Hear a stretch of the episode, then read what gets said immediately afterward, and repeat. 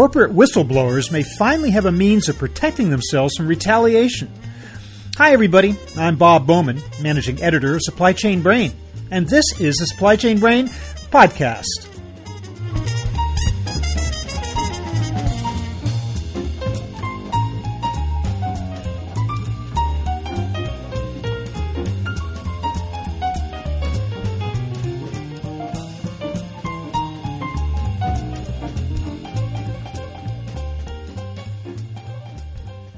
The life of a whistleblower is not an easy one.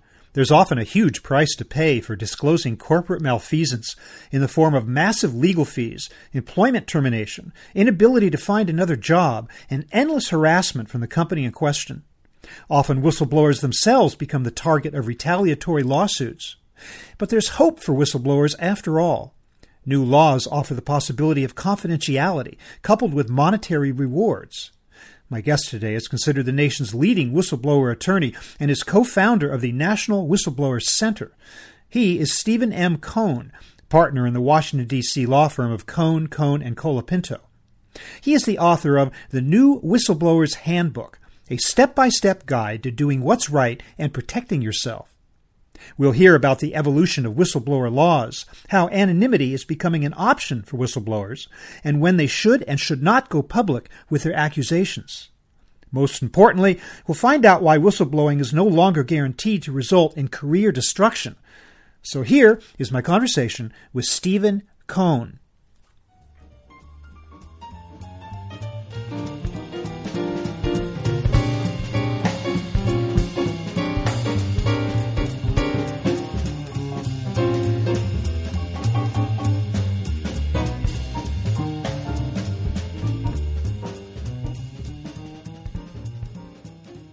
Stephen Kohn, welcome to the program. Thank you very much for having me. I'm looking at a book, the new Whistleblower's Handbook, which is 550 pages long, 356 pages of text, over 100 pages of checklists, and 100 more of notes and resources. If I were a whistleblower, I would already be intimidated. I mean, this is really what you got to know, is it? I mean, there's this much information that you need at your fingertips in order to be a successful whistleblower in today's corporate environment? Well, yes and no. Yes, because there's over 50 separate federal laws. So you need to know what's out there. No, because when you go into the handbook and look at the rules, you can find the rules that relate to you. So, for example, I have a rule about if you if you're blowing the whistle on fraud against the government. There's a specific rule for that. I have a rule if you're blowing the whistle about ocean pollution. So you're blowing the whistle on fraud against the government, you don't need to read the other rule. But in the United States, there's no one law for whistleblowing, and that causes tremendous confusion. If you think about, say, the law against discrimination on race, there's one big law, Title VII.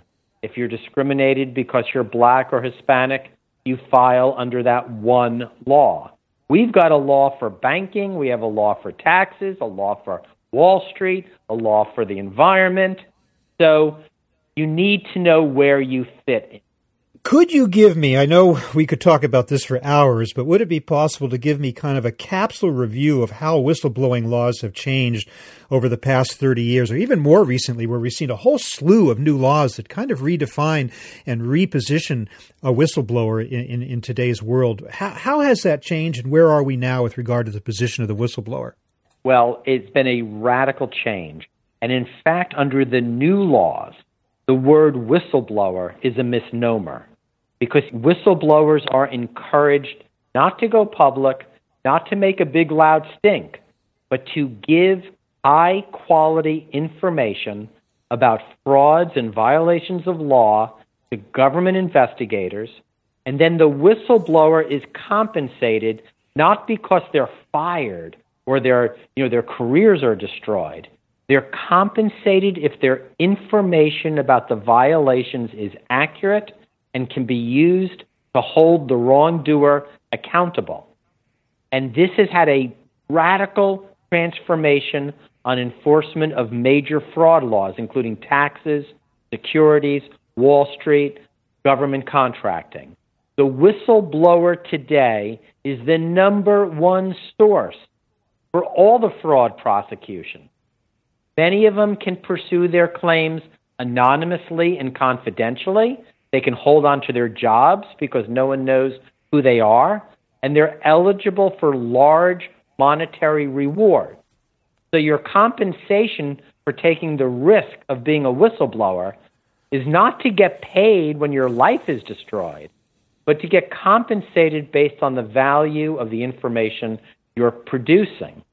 So this is just a complete change in the law and in the ability of whistleblowers to really hold wrongdoers accountable. Well, for lack of a better term, I guess we'll continue to call them whistleblowers. Uh, but there is a case before the Supreme Court, is there not, at the moment? Was it a Digital uh, Reality Trust Inc. versus Somers? Is, is that, have I got that correct? And what yes, is the implication of that yeah. law? Well, th- this is uh, what I would actually view as corporate America showing their true color. They, corporate America, and this is a, the digital trust company. It's a very, very large publicly traded REIT, a real estate company, one of the largest supported by the Chamber of Commerce, which pretends to speak for most businesses.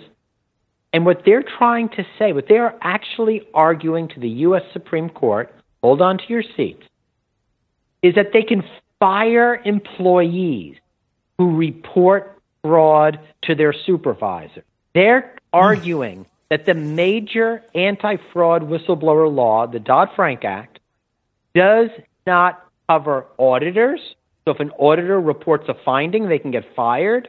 Doesn't protect quality control inspectors, doesn't protect compliance officials, doesn't protect any employee who reports internally to the company.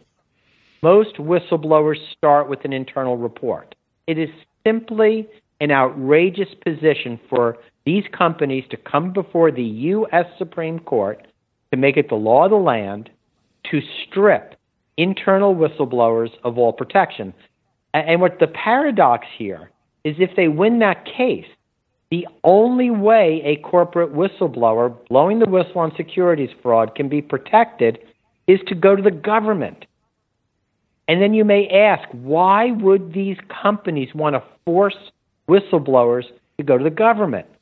The reason is is they want to control their auditors, their compliance officials, and that they know that most employees report internally first. They want to be able to fire them. It is an incredibly important decision.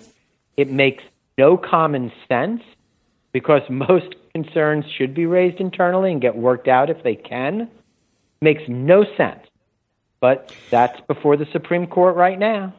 Well, the fact it is before the Supreme Court suggests that it's been through lower courts to get to this point. What has been the nature of the lower court rulings up to this point? Has digital reality been winning those decisions or losing them to get to this point? Okay, so first case came up at the Fifth Circuit by General Electric.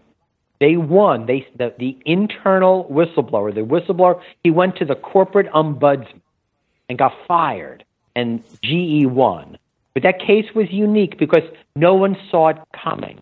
No one filed amicus briefs. No one really prepared because it's so incredible for a company to say if you go to our audit committee, if you go to our ombudsman, if you report to our lawyers, you can be fired. No one saw that coming. So they won the case in the Fifth Circuit. It then went to two other appeals courts the Ninth Circuit, where digital lost, and the Second Circuit, both of those courts went with the whistleblower. Now, because there's this split in the courts, it's up to the U.S. Supreme Court to resolve it. Well, Dodd Frank itself is purported to be under fire from the current administration. Does that lend some concern to proponents of whistleblowing that they may in future be in trouble? There's no doubt about that. The Choice Act contains a provision that passed the House that would undermine the Wall Street protection. And what's incredible here is you look at the presidential campaign and everyone's like, we want to hold Wall Street accountable. Everyone talks about holding the big banks and Wall Street accountable. Yet, you have a Supreme Court decision that could turn regulations on its head if it goes wrong. And you have the House of Representatives in the Choice Act looking to gut one of the most important whistleblower laws ever passed, which is for securities violations. So Whistleblower laws are always under attack because they work. They hold wrongdoers accountable. They are the number one source for all fraud detection.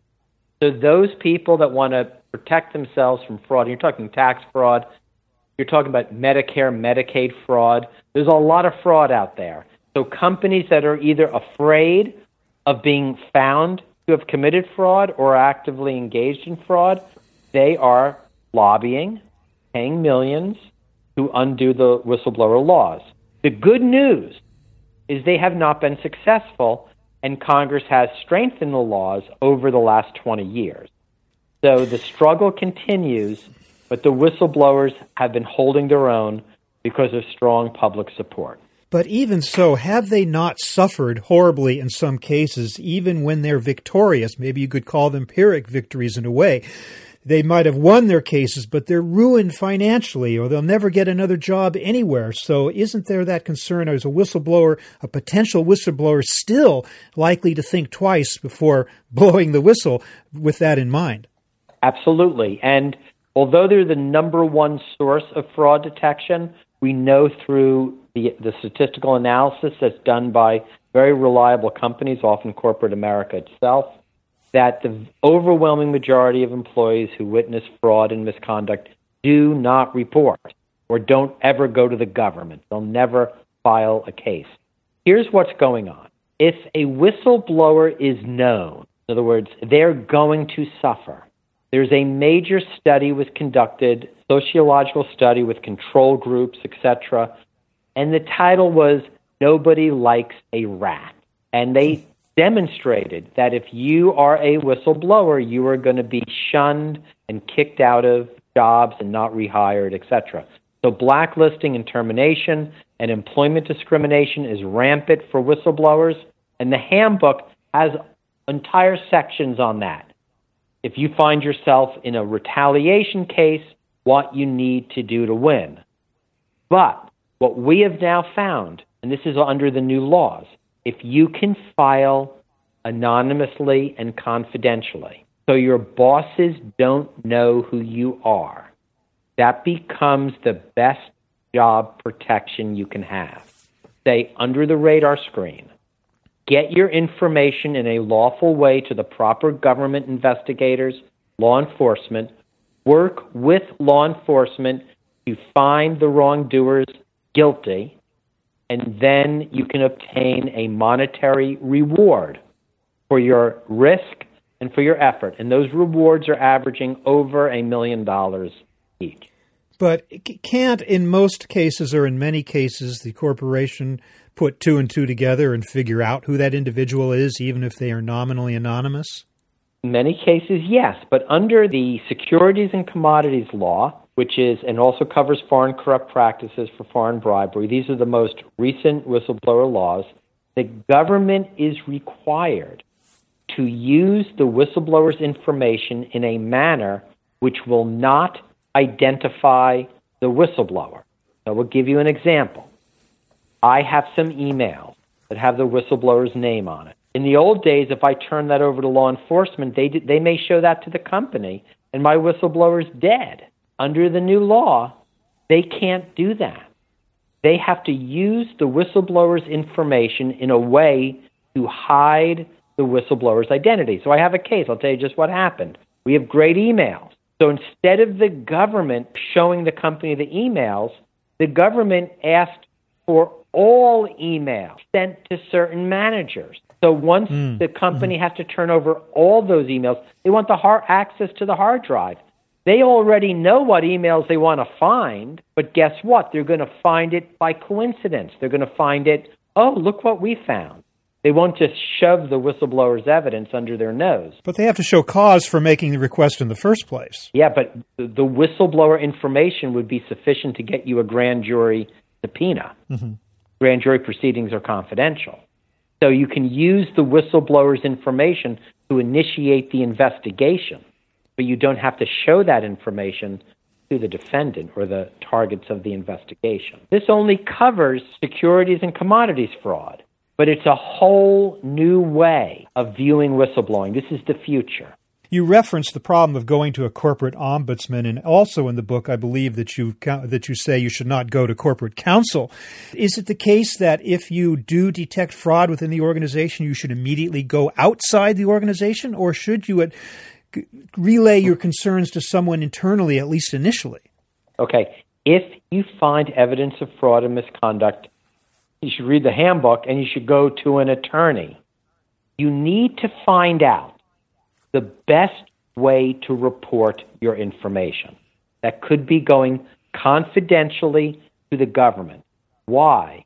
You don't want to tip off the wrongdoers that there's a whistleblower or that what evidence you're giving to the government.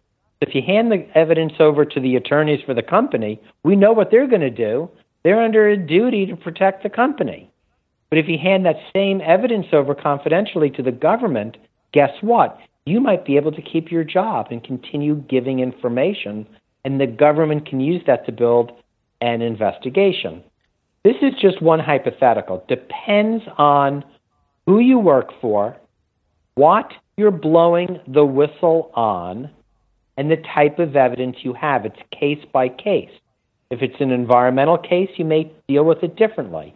If it's a case in which life could be on the line, like right now, it's a major health and safety issue, well, then you're going to want to act in a way to get that information to whomever is ne- necessary to prevent a catastrophic outcome. You'll generally be protected. So the key is to find out how and to which office to give your information. I want to say one thing about company lawyers that the history of those company lawyers is horrendous. They can declare information attorney client, they can shield it from the government, but more significantly, any information you give to a company lawyer can be used against you. They're under no obligation to help you. The company lawyers represent the company. We have seen cases where the whistleblower's information is declared attorney client privileged and is kept secret from the government. We've seen cases where they have threatened employees, saying that, oh, you're working with the lawyer, it's privileged, you can't tell anybody. We've also seen cases in which the employee, in good faith, gives information to the company lawyer, and the company lawyer turns around and uses it against the employee. That's the worst place to go company lawyer. Yeah. I recommend again. Now, you lay out in this book, I believe, 31 rules for whistleblowers, and I think you say the single most important one, correct me if I'm wrong, is follow the money. What do you mean by that? Sure. So, in one of the earliest whistleblower cases, the judge correctly said it was a health and safety case. The judge said safety costs money. Essentially, companies aren't these evil entities that are conspiring just to kill people. No. But th- what they will do is they will do very bad things for profit, keep their earnings high, and this will trickle all the way down to a line manager who doesn't want to get a bad review because they're losing money. The profit motive, the cost, will drive retaliation and will drive misconduct. So you want to understand what's driving the retaliation and the misconduct. And there's a second reason. They now have reward laws. So, for example, if you're ripping off the government in a contract by a million dollars because you're not using the right cement, you're cutting quality assurance, you were supposed to hire doctors, but you only hired nurses, whatever it is you're doing to rip off the government, it's a million dollar ripoff. If you can show that, then it's a treble damage. The company owes three million, and you, the whistleblower, can get fifteen to thirty percent of that damage. So in a three million dollar case, what are you going to see? Four hundred and fifty thousand up to one point two million. It's a good deal for the whistleblower. If you can show the financial harm being caused by the misconduct, and harm I mean excessive profit, ripping off the government, misleading investors. There's a very strong chance you, you can qualify for a financial reward. And guess what? The reward whistleblower laws are the most modern laws. They have the best protection. They have confidentiality provisions. So if you can document a financial cost, you may find yourself protected under the best whistleblower laws in the United States. And in the meantime, is it the case that confidentiality or anonymity shields you from the crippling cost of a years long litigation if you were out there in the courtroom being the person who's pointing the finger publicly? Uh, is that an argument you would make, the, the benefit of anonymity? Yes, and my thinking on that has matured and it's reflected in the handbook. In the old days, when there were not good laws on confidentiality, you'd advise a whistleblower accordingly, and many would take the risk and they would suffer. But now, because there is confidentiality afforded under some of these laws, I've been able to see the difference when a whistleblower is never identified and can actually bring very strong evidence of criminal misconduct and never be outed. They can still work for the company. They can keep their friends. The difference is night and day. If there's any way in the world to keep the identity of the whistleblower confidential, that is now one of my main goals in helping whistleblowers and in directing them to the best laws. What has been your success to date in that, in keeping that anonymity in perpetuity?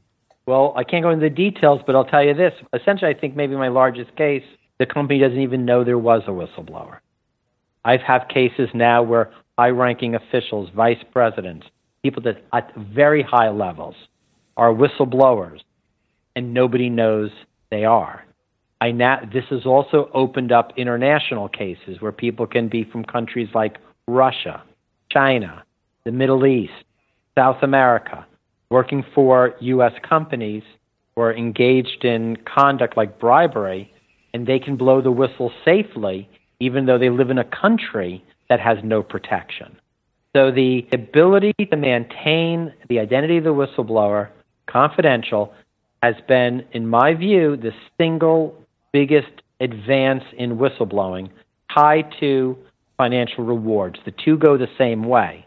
It's the only way to compensate a confidential whistleblower is through a reward. The hope is they never suffer retaliation. And I'm guessing that you would argue or you would advise a client that the last thing they should do is go to the press with their charges, right? Well, again, that's on a case by case basis. I have one case in the press where the journalists have championed a whistleblower and have pushed the company or the government agency to take action and in other cases, the press can push the government to conduct the investigation that they're not conducting. So the press serves an invaluable role. It's just before you go there, you have to think it through and be strategic. You just walk into a journalist's office, that's a big mistake.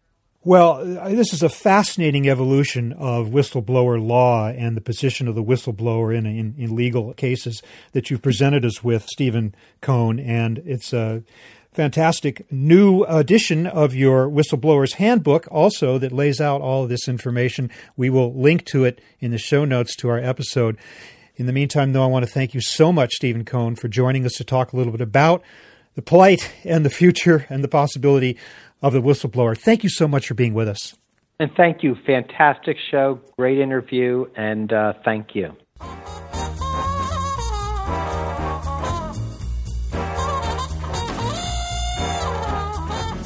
That was my conversation with attorney Stephen Kohn, talking about how corporate whistleblowers today can act without fear of retaliation. We're online at www.supplychainbrain.com where we post a new episode of this podcast for streaming or downloading every Friday. You can also read my Think Tank blog, watch thousands of videos, and access all of our other content, including the digital edition of our magazine. Look for us on Facebook and LinkedIn, and follow us on Twitter at SCBrain. You can also download or subscribe to the podcast on iTunes. Got any comments or suggestions on this or any episode? Email me at rbowman at supplychainbrain.com. See you next time.